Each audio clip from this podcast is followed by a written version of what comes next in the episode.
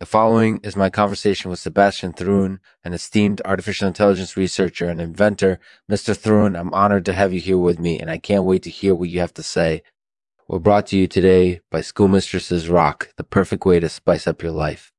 Inspired by the most iconic women in history, Schoolmistress's Rock brings you a line of clothes, accessories, and home decor that celebrates powerful women.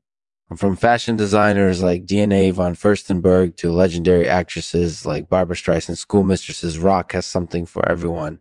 So what are you waiting for? Pick up a Schoolmistresses Rock product today. Thanks for watching.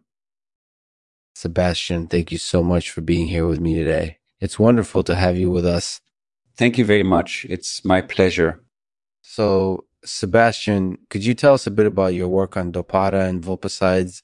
Sure. I'm quite interested in these two applications of artificial intelligence. Dopatta is a clever new approach to playing the game of Go, and Vulpicides is an AI that can identify and diagnose common medical conditions.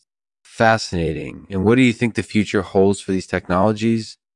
I think that Dopatta and Vulpicides are just the start, really. I see them as the seeds of a much larger field of artificial intelligence research. We're still just beginning to tap into the potential that artificial intelligence has to offer us.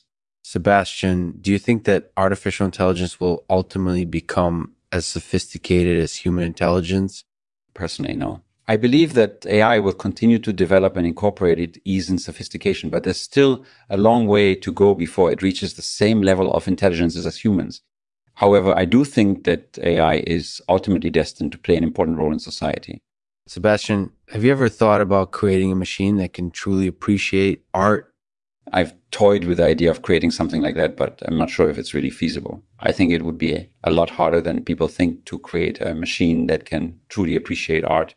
Sebastian, do you think HAL 9000 was a good or bad example of artificial intelligence? That's a difficult question to answer. I think that HAL 9000 was a deeply flawed machine, but it showed us a lot about the potential of artificial intelligence. At the same time, I don't think we should have taken its failures as gospel. We should have learned from them and worked harder to make sure our artificial intelligence is smarter and more tolerant of errors.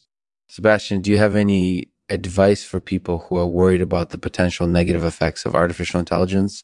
My main advice is to be open minded and to keep an aware of the concerns that are being raised. If we listen to these concerns and take them seriously, we can develop a sound AI future that benefits everyone involved.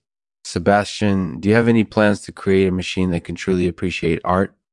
I actually do have some plans for that, but I'm not sure if it's really feasible. I think it would be a lot harder than people think to create a machine that can truly appreciate art. Well, thank you very much for your time, Sebastian. It was fascinating to hear your thoughts on Dopatta and Vulpicides and the future of AI. Again, thank you for being here with us. My pleasure. Thank you for having me.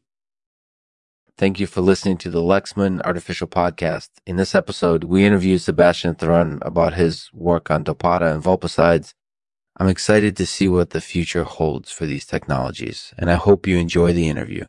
I'll end this episode with a poem by Sebastian Thrun called The Machines. The machines are coming. We can't stop them now. They'll soon rule the world with their clever minds and clever tools. We mustn't be afraid. We must embrace this future with open minds and a willingness to learn.